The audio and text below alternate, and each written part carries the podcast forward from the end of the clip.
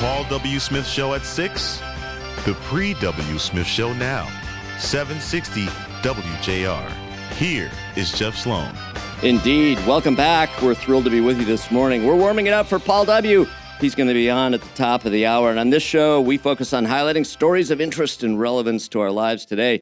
And again, we're happy you're joining us. Now, look, this is a job market in this post pandemic era where the workforce has more leverage than ever before. People can pick and choose, unlike any other time, where they want to work and they can negotiate for their best wages. So, this is an interesting labor market, interesting time. Generally speaking, wages are higher as a result of that leverage that the workforce has. But there's one profession, a trade that mysteriously isn't keeping up with the others, not getting its rightful due and people in the trade aren't getting paid what maybe they otherwise should be. And as a result, people are just not looking to that job opportunity as maybe they should be. Mark Dent has just authored a really interesting article just published in The Hustle asking the question why does America have so few carpenters? Mark, what's going on here? So, I think a couple of years ago, I was looking into some startups that were kind of trying to like make it easier for people to find different kind of like handymen or or just kind of people who worked in the trades just so they could work on their houses. And while I was doing that, I, I think I kind of heard from some people that like carpentry in general was like pretty hard to find. And then I was working on another story last summer for Texas Monthly about the construction industry and some builder that I was talking to mentioned we don't even have enough carpenters to where we sometimes have to delay our starting times on some of our projects. So I started to look into it a little bit more. And I found that it's fairly well known that the trades in general have been a less popular career choice for a couple of generations now.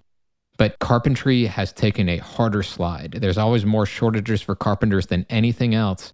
And it's done this even though it's arguably the most important trade. If you're going to build anything new or work on renovations, you're typically almost always going to need a carpenter. Yeah, you got to frame the home. You have to rough it in, as they say, and then you need the finish carpenters to do the finish work as well. I mean, it seems to me, I agree, carpentry is job number one.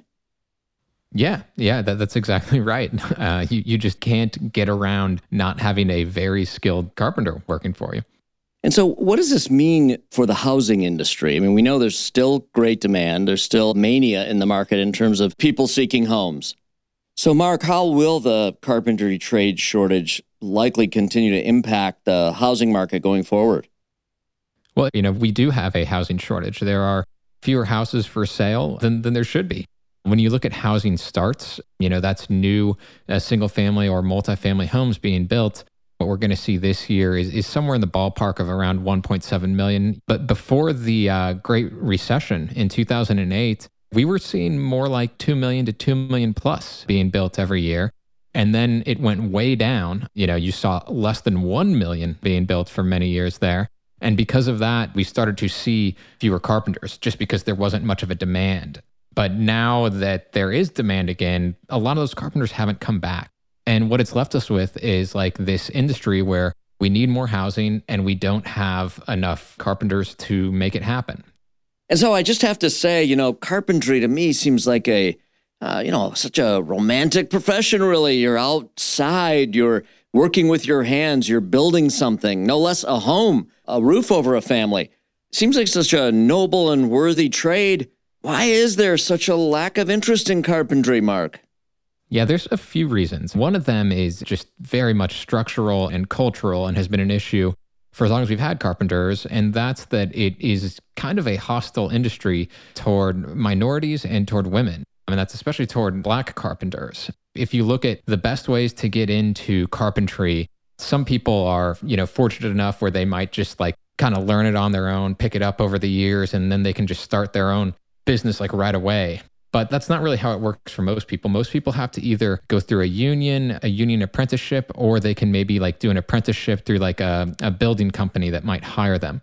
And those two avenues have really not done a good job of opening up carpentry to a lot of people. You see very few women and you see very few black workers. And, and those who are in it say they face very hostile conditions. You're effectively blocking out a huge chunk of the population But the thing that kind of stands above everything else is like this thing called exposure, right? People don't get exposed to carpentry like they used to. It used to be offered at most public high schools back in the day. That is no longer the case. So the big question is can carpentry be saved? And if so, what will it take?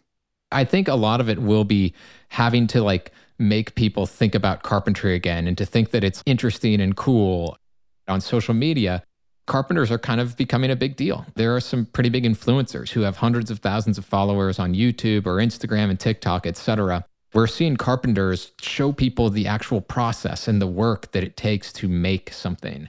And if that can sort of filter down to younger generation, then perhaps we could see some of these trends start to reverse and I think that if we can sort of bring some of these shop programs back into high schools, if the trades can figure out a way to be more welcoming to people who have been underrepresented in the trades for a very long time. And things like that will really help.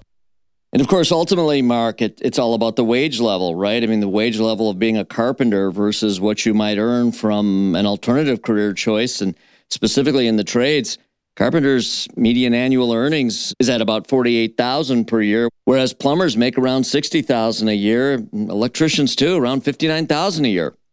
Yeah, that's at the end of the day that that's a really good point because it comes down to so much of the things in in this economy come down to just pay, right? And I think that that's something that is clearly going on with carpenters they get paid less than almost all their other peers. Uh, they get paid less than brick masons, tapers, building inspectors, boiler makers, rock splitters, plumbers. Almost everyone, the median wage for those other trades is higher than carpentry, even though it still takes so much skill. So, that coupled with the demand for carpentry trades makes this a really interesting career option right now. Thank you, Mark Dent. We're going to run to a break. We'll be right back on the Pre W. Smith Show. Stick with us.